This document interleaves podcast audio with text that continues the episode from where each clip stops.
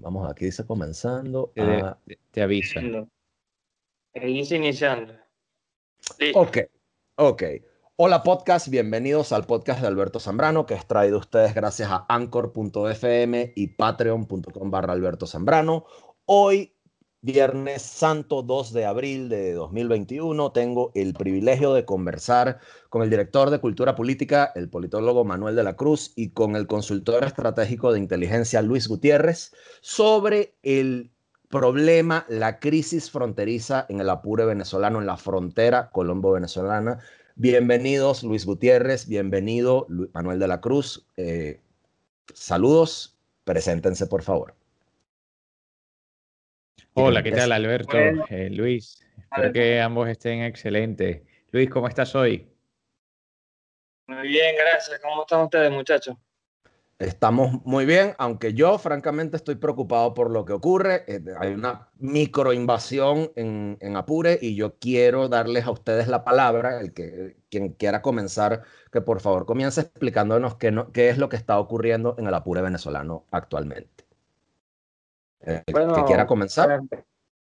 para empezar, muy buen día para todos.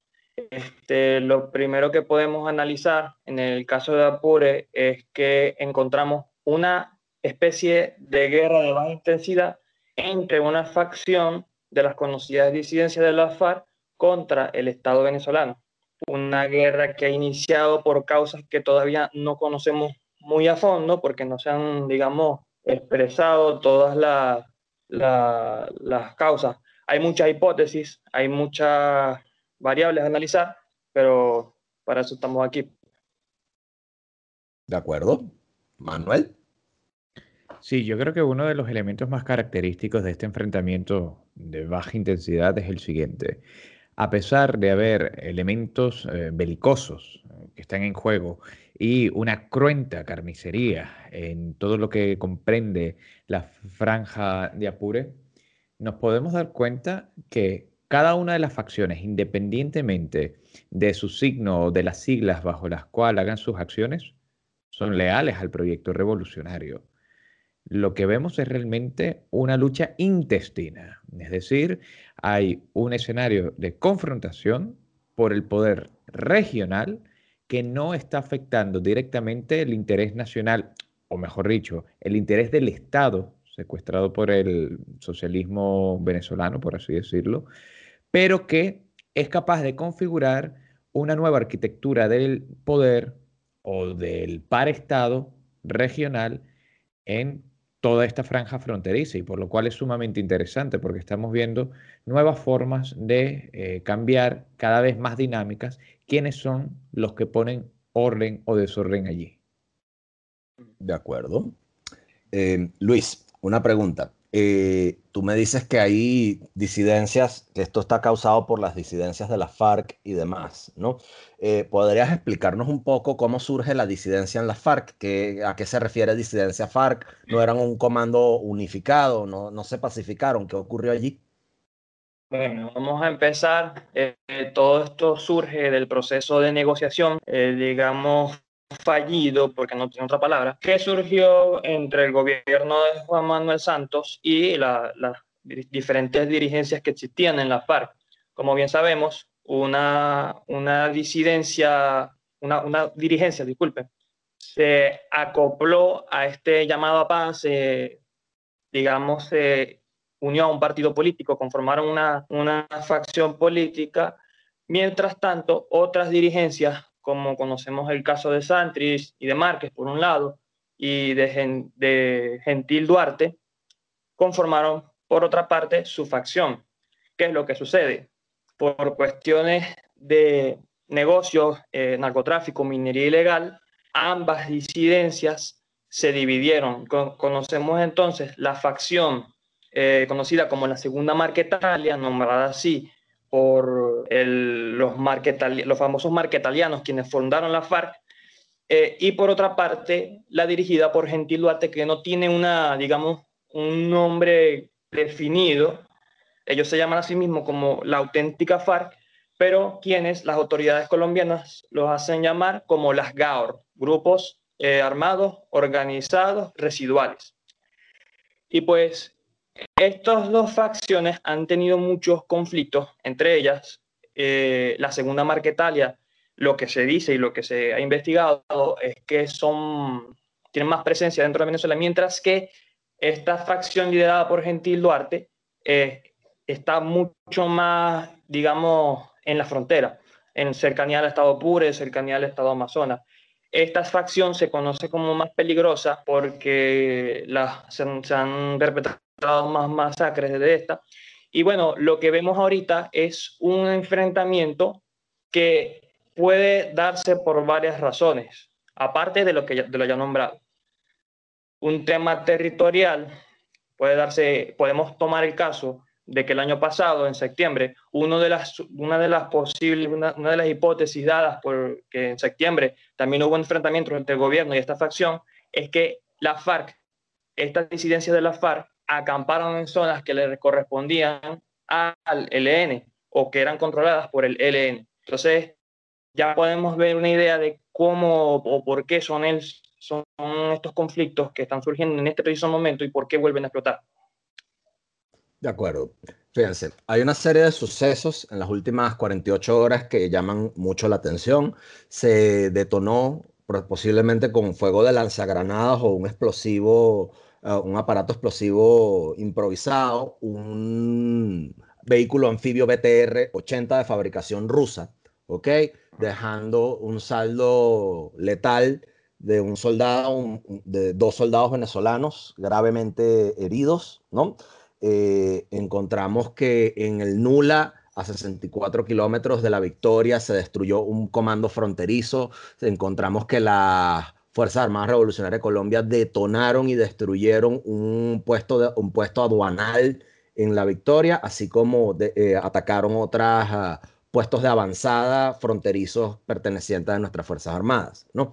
En este conflicto, ¿cuál es el rol del gobierno, del, gobierno, de las Fuerzas Armadas venezolanas y qué, qué, qué, están haciendo nuestros soldados venezolanos.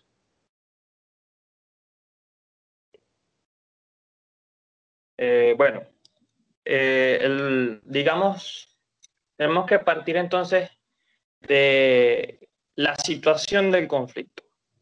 Bien sabido, retomando el tema de septiembre del año pasado, que esto comenzó como un enfrentamiento entre el ELN y estas disidencias de la FARC. Estábamos hablando de más o menos fecha alrededor del 20 de septiembre. En ese momento, el ELN no pudo, eh, no pudo competir contra el poder de fuego que tenía la, la FARC. Por lo tanto, después de eso, la Fuerza Armada eh, tomó operaciones en el asunto. Ahora bien,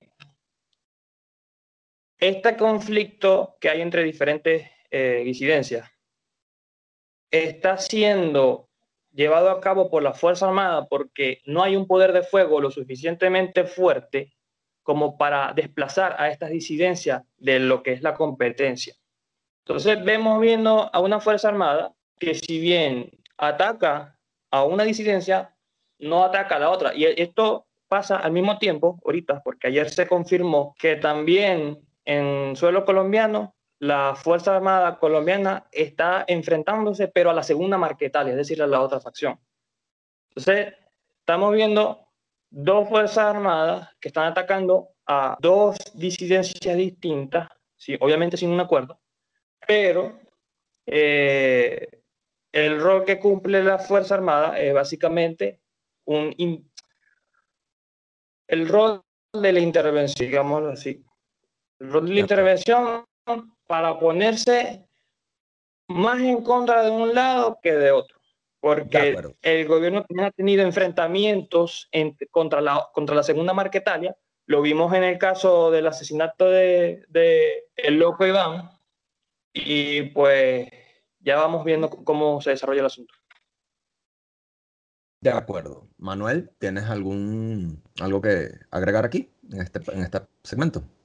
Sí, fíjate que hay algo sumamente interesante en torno a la denominación de marquetalias, porque precisamente el surgimiento de la FARC, Ejército del Pueblo, como un elemento paraestatal, criminal y con el afán de constituir un Estado dentro del Estado surge a través de esa denominación primigenia, como había comentado anteriormente Luis, de la Marquetalia. Marquetalia estamos hablando de una región cercana al Cauca colombiano que en su momento fue utilizado por la guerrilla para nombrar supuestamente una república, que era República de Marquetalia, y que ah. eh, se trataba de una suerte de distopía de un territorio desmilitarizado en donde la soberanía del Estado Nacional colombiano prácticamente era inexistente y por lo cual fungía de un oasis para el crimen organizado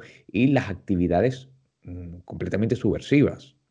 Ahora, tras la desaparición del bloque histórico más grande del universo guerrillero, por así decirlo, que fue la FARC, Ejército del Pueblo de forma unificada, y su debilitamiento a raíz de la división interna que hubo, como apuntó Luis anteriormente, entre la facción que acepta la pacificación e ingresa a la vida política civil hace nada en Colombia y la otra facción que mantiene las hostilidades armadas, el ELN se disputa entonces el monopolio de la fuerza en la región.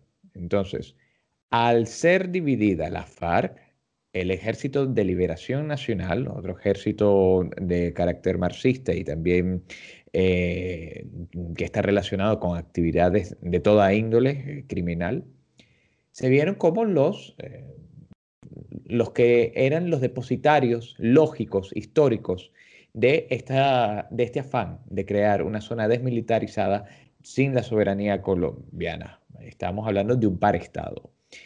Y eh, como queda una pequeña facción que cada vez va haciéndose mayor y más fuerte de parte de las tropas que todavía siguen en pie de lucha por parte de la FARC, vemos un proceso de depuración entre estas dos fuerzas, entre estas dos hostilidades, que claro, amenazan por un lado a la integridad nacional colombiana, porque evidentemente no quieren que se cumpla la efectividad de la justicia, de la jurisprudencia y de la soberanía nacional colombiana en el territorio del Cauca y por el otro lado quieren mantener las cuotas de poder, y esto es importante recalcar, las cuotas de poder y los territorios mal habidos que el Estado venezolano les permitió, ya siendo eh, a través de tratos oscuros en donde está involucrado eh, fuerzas eh, de carácter transnacional o de gran poder geopolítico, como el caso ruso, el caso chino, o Cuba mismamente, que es la gran meca de la insubversión, de la subversión en Hispanoamérica, y por otro lado, esa política de constantemente hacer la vista gorda ante la violación de la soberanía nacional por un tema de mm, simplemente alianzas ideológicas. Es decir, la tiranía venezolana ha permitido que exista, semejante a Colombia, una zona desmilitarizada en donde el Estado venezolano no cumple con la soberanía.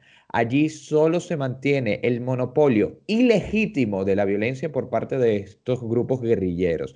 Pero a diferencia del caso colombiano, en donde la guerrilla conquistó ese espacio a través de plomo, sangre y fuego, en el caso venezolano fue por complicidad ideológica.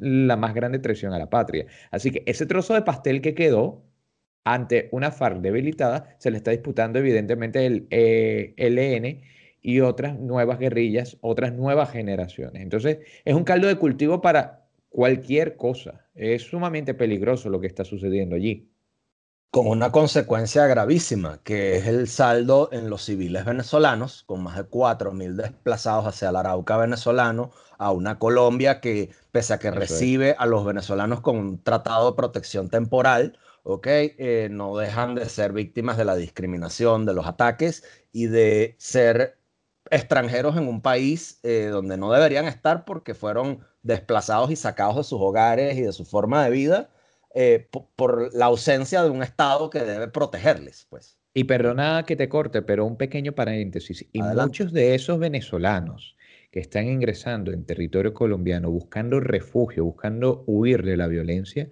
son los descendientes de todos los colombianos que fueron acogidos en Venezuela justo por estar buscando refugio ante la violencia guerrillera en Colombia. Es decir, es el retorno de todos los nietos, de los hijos e incluso de los bisnietos de las generaciones de colombianas que los venezolanos acogimos de buena fe.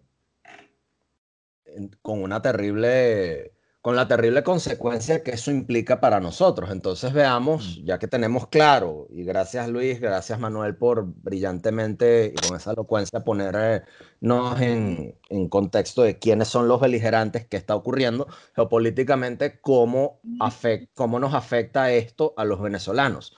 En qué, en qué situación nos encontramos desde un punto de vista de seguridad geopolítica, eh, seguridad geopolítica, sobre todo en el contexto de que todavía tenemos una pandemia, de que las cifras de, las cifras de COVID en Venezuela son desconocidas y que esto es simplemente más gasolina. ¿Dónde estamos geopolíticamente con esta crisis? Bueno, vamos a hablar de algo muy, muy importante. Estamos, ya se está hablando de que el conflicto se está expandiendo.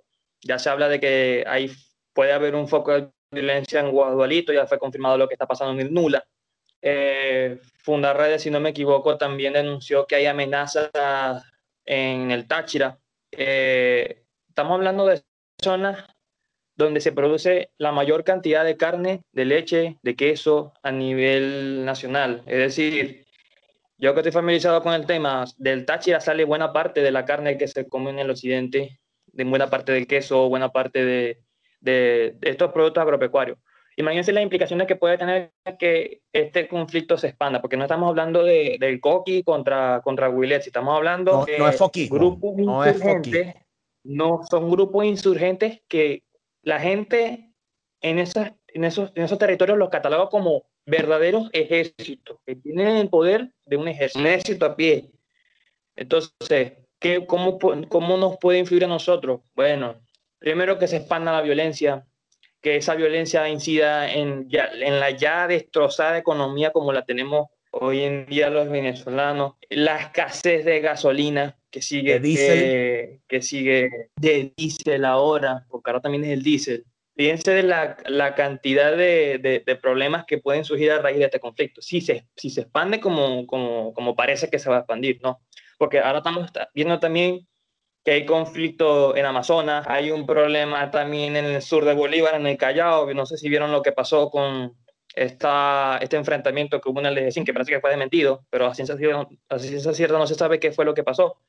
Y en esas zonas hay presencia también de la FARC, de todas las disidencias de la FARC, de ELN, y son facciones que efectivamente pueden tener un conflicto. O sea, no es una cuestión de que no, eso es en Apure, yo estoy en, yo estoy en Carabobo, yo estoy en Falcón, eso no me va a afectar a mí, sí te va a afectar. A todos nos puede afectar, porque estamos hablando de una guerra que si viene de baja intensidad, toda guerra tiene implicaciones, tanto económicas como sociales. Y a un futuro, en, cuando, si Dios quiere, nosotros podamos tener la oportunidad de reconstruir este país, nos va a tocar un trabajo muy difícil en esta zona, donde el Estado perdió totalmente su control. Entonces, es algo que hay que ver. Hay que tener mucho cuidado al, en viendo este y tocando este tema. Hay que tener también mucho análisis y mucho, no tanto para lo que va a pasar ahorita, sino para lo que va a pasar después. De acuerdo. Manuel. Sí, la soberanía implica el control formal pero también fáctico del territorio. Lo que estamos viendo es que Venezuela perdió por completo la soberanía en el Apure. El Apure hoy en día es tierra de nadie, considerando que por un lado tenemos este enfrentamiento continuo entre las distintas facciones guerrilleras y por otro lado la acción funesta de efectivos que usan el uniforme verde olivo, se dicen ser ejército de Venezuela, pero realmente trabajan para intereses que a ciencia cierta los venezolanos no conocen y que tampoco se puedan sentir identificados con ellos. Entonces, la soberanía de Venezuela está perdida. Estamos hablando también que Apure, al ser una zona fronteriza y teniendo en cuenta el paradigma caótico y terrible que hoy en día sufren los venezolanos, vemos que hay una línea, una vía menos ni de escape ni de entrada para el venezolano de, a pie si vemos que ya los puestos formales están desafortunadamente cerrados ante este afán terrible de control por parte de la tiranía venezolana, bueno, pues también las trochas lo están. Y yo creo eh, que esto se debe en cierta parte a la política velada que ha mantenido siempre la tiranía de ejercer un control totalitario de una forma completamente camuflada. ¿En qué sentido? Jamás la tiranía de Venezuela te va a imponer una prohibición mayoritaria, completa del salir del país o de suspender el pasaporte, pero sí va a poner distintos mecanismos de control para que obtener estos salvoconductos legales y normales en cualquier país decente sean prácticamente imposibles para el venezolano de pie. Del mismo modo, como no pueden controlar por entero el tráfico ahora prácticamente necesario que hay en las fronteras, porque hay que decirlo, el mercado negro, es tráfico, pero es incluso necesario para la supervivencia. Muchos de los alimentos, de los medicamentos, de los cuales dependen muchas familias venezolanas, son ingresados de forma ilegal a través de las trochas. Ahora, estas vías de comunicación con el exterior han sido suspendidas por esta guerra, que, como dice Luis, es una guerra y hay que ver todas las implicaciones al respecto. Ahora, el mayor peligro no solo es la asfixia constante que van a tener los pobladores, no solo de Apure y de los, y de los estados cercanos, sino primero lo que nos va a costar a los venezolanos perder una zona agropecuaria y los impactos en la economía a nivel alimentario. Y segundo, el cómo la historia del enfrentamiento belicoso colombiano nos alecciona que así como hay guerrillas selváticas, también hay guerrillas urbanas y que eventualmente nos aproximaremos a un escenario terrible en que las acciones de tortura, secuestro y demás, que ya existen en Caracas y ya existen en las principales ciudades del país, se vean recrudecidas por nuevos eh, intendentes, por nuevos caudillos que esta vez no estén trabajando para el coqui o no estén trabajando para el plan de turno, sino para una línea guerrillera con una disciplina mayor, con una experiencia logística mm, superior y que tienen objetivos aún más altos en la escala criminal, que no es simplemente someter a una población, sino establecer un Estado dentro del mismo Estado. De acuerdo. Bueno, más claro, no, no canta un gallo. Adelante, Luis, por favor. Es un tema muy importante. Cuando toca un tema muy importante, que es el tema de las guerrillas urbanas, que también tienen conexión con estos grupos.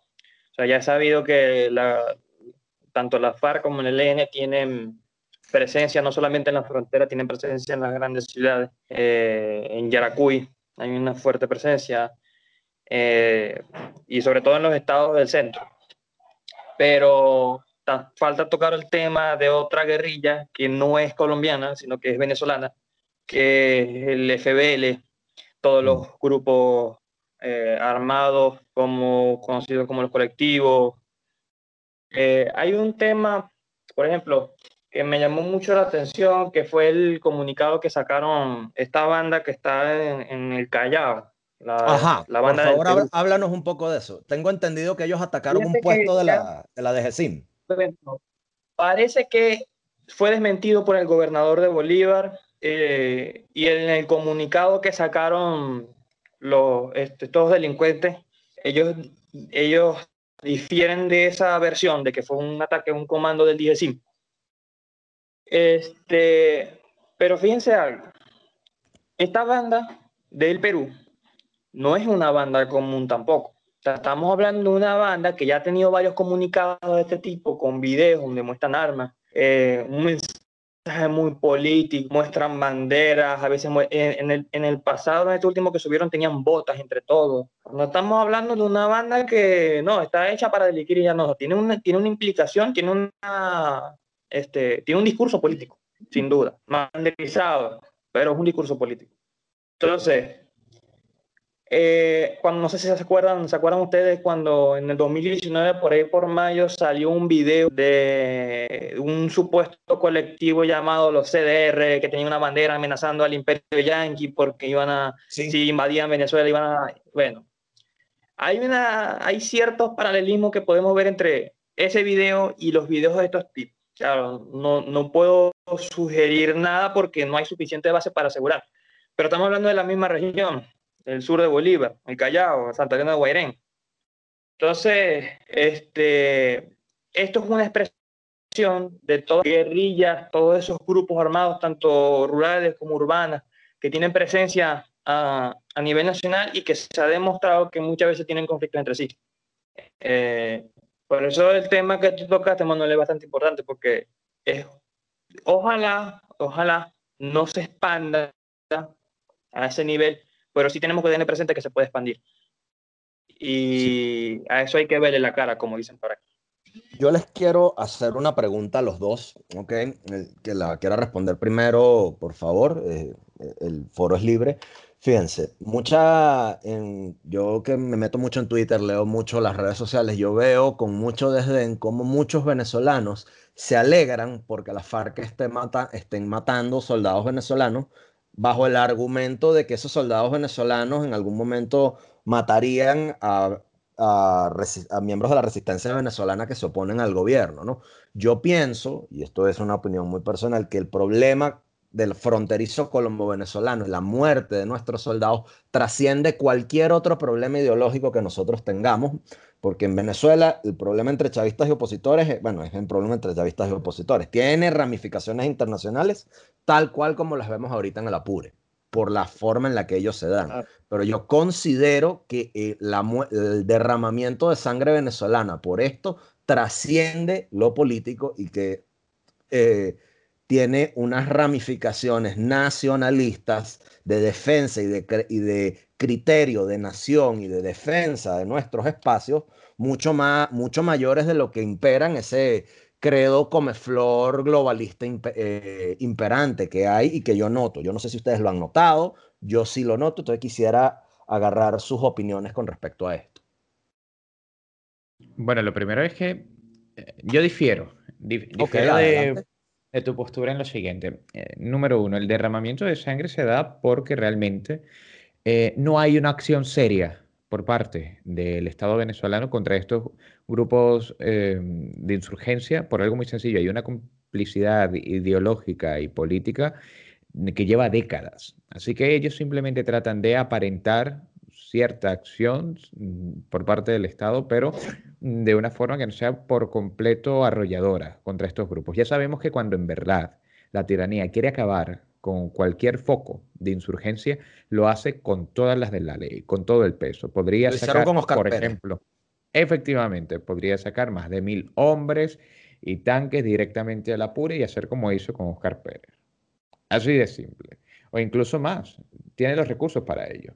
Desafortunadamente, los soldados venezolanos que mueren son personas utilizadas mm, por esta tiranía como carne de cañón, carne de cañón para este discurso un poco amarillista. Y claro, desde una perspectiva humana yo estoy completamente con ellos, con sus familias, y, me duele, y me duele porque quién quita que uno de esos eh, soldados de baja graduación que les toca día a día tener que vérselas de frente con la guerrilla, en verdad tienen un espíritu patriótico de verdad y una formación castrense, una formación marcial eh, de verdad auténtica, que nada tiene que ver con el alto mando militar venezolano al servicio de Cuba y, y del globalismo. Ahora bien, esto debería ser una excusa para limar asperezas en torno a chavistas y opositores y convertirlo en una issue o en una especie de estandarte nacional? Creo que no. Creo que no, porque eh, se corre el riesgo, salvando las grandes diferencias históricas e ideológicas, que la tiranía lo utilice como una forma ¿no? de eliminar, de depurar esa presión que hay constantemente, esa tensión entre el venezolano de a pie y la tiranía a través de una guerra ficticia, parecido un poco, y de nuevo reitero, salvando las gigantescas diferencias entre lo que hizo, por ejemplo, Videla en Argentina con respecto a la, a la guerra de las Malvinas, que en nombre de una causa nacional se busca acabar con las tensiones internas. Eh, evidentemente, eh, caer en eso con el paradigma de lo que es el chavismo y de lo que significa es un graso error. Es un graso error, sobre todo porque es un problema que el mismo chavismo creó. Tenemos a esos guerrilleros allí porque el chavismo los importó o les permitió el paso. Exacto, exacto. Eh, Luis, ¿qué piensas tú? Bueno, sacando un poco el tema ideológico, creemos que hacer algo muy importante que es la, la muy baja, el muy bajo nivel de operatividad que ha tenido la Fuerza Armada. O sea, estamos hablando de una operación mediocre. Sea, mediocre en muchos aspectos. A tal punto de que se ha tenido que enviar funcionarios de la policía, funcionarios del FAE, eh, y esto se, esto se ha visto en, o sea, como bien es cierto, si bien lo dije anteriormente, que estamos hablando de grupos armados que funcionan como, obviamente no tienen el tamaño del ejército de la Fuerza Armada. Y entonces vemos un, un, bajo nivel de, de, de, acción, lo que dice Manuel también, o sea, un nivel de complicidad, que no estamos hablando de, de una operación hecha con todas las ganas, sino que hay cierto, cierto recelo a la hora de, de, cometer las acciones.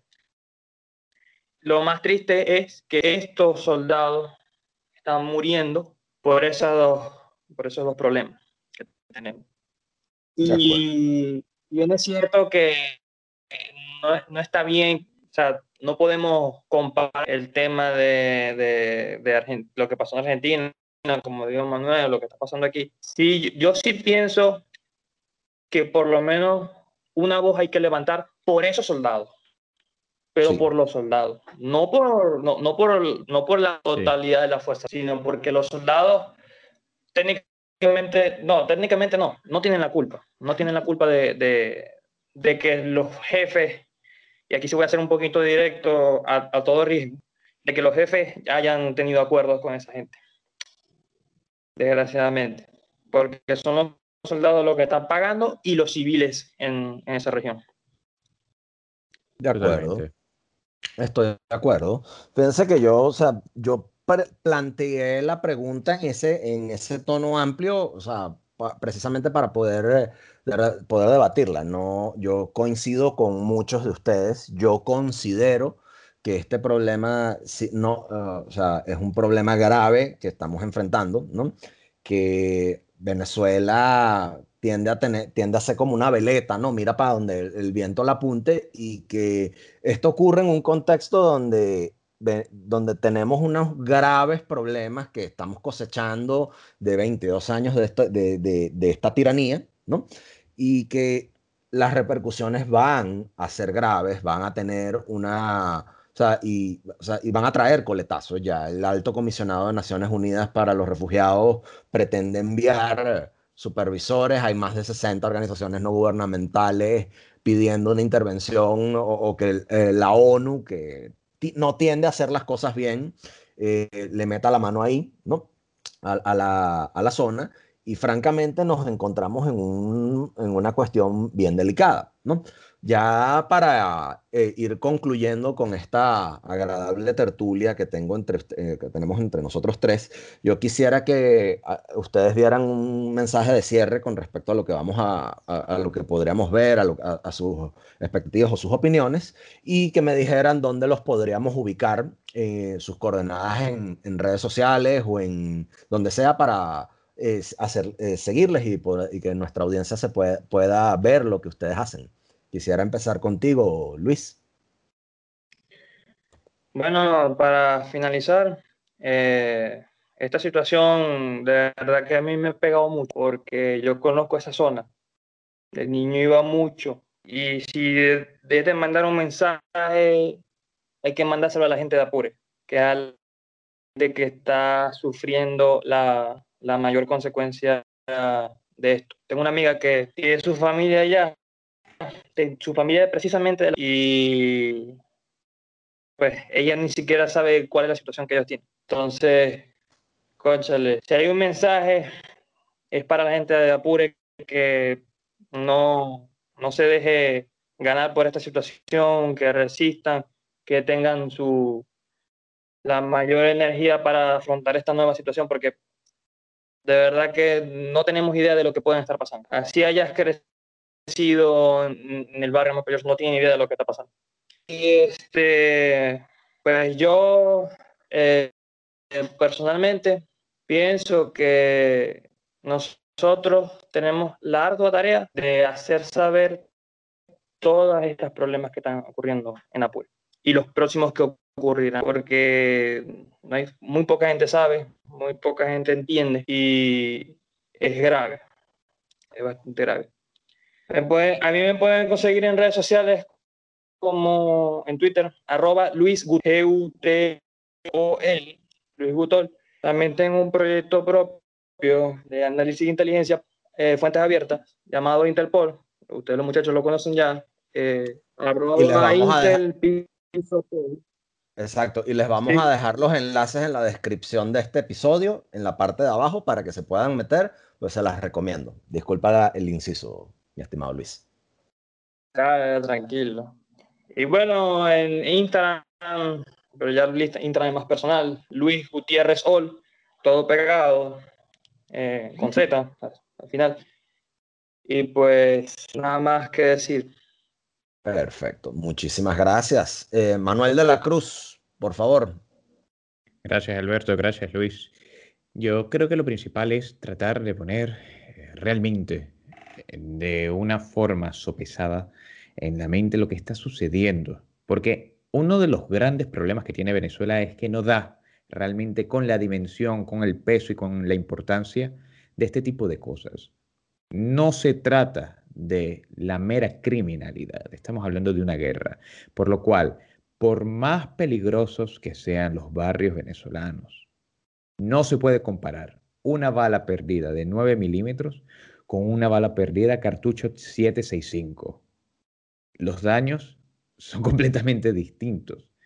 Así que hay que comprender esto como lo que es, una guerra en los cuales bastantes, o por lo menos la parte mayoritaria, más belicosa de los, distintos operadores políticos y militares aquí, tienen un afán de búsqueda no solo de objetivos de carácter económico, sino también políticos, lo que significa en la vida real la imposición de un orden alternativo, la imposición de un Estado paralelo. Lo más parecido que yo puedo encontrar, de nuevo salvando las diferencias, es lo que sucedió en Medio Oriente con el Estado Islámico. Bandas armadas que no dudan en asesinar, robar, secuestrar y destruir con tal de imponer su propia soberanía. Así que el llamado es a cuidarnos todos, a cuidarnos mucho en lo que está pasando en Venezuela, a estar muy atentos y a eso, a tratar de expandir, a tratar de darle a cada uno de los ciudadanos venezolanos conciencia de lo que en verdad está pasando para que puedan tomar todas las previsiones necesarias. Hay muchas vidas que hay que preservar y el entorno es el más hostil que nos ha tocado vivir en 200 años de historia republicana. Respecto a las redes y todo ello, como ya saben, pueden visitar culturapolitica.net, eh, un sitio para el análisis y la inteligencia política sus distintas redes sociales lo buscan también como Cultura Política o como arroba Razón de Estado. Y en mis redes personales lo pueden buscar como arroba Manuel de Verdad. Muchísimas gracias Alberto, muchísimas gracias Luis. Que Dios bendiga a Venezuela. Gracias a ustedes. Amén. Gracias a ustedes por venir para acá. Mi nombre es Alberto Zambrano.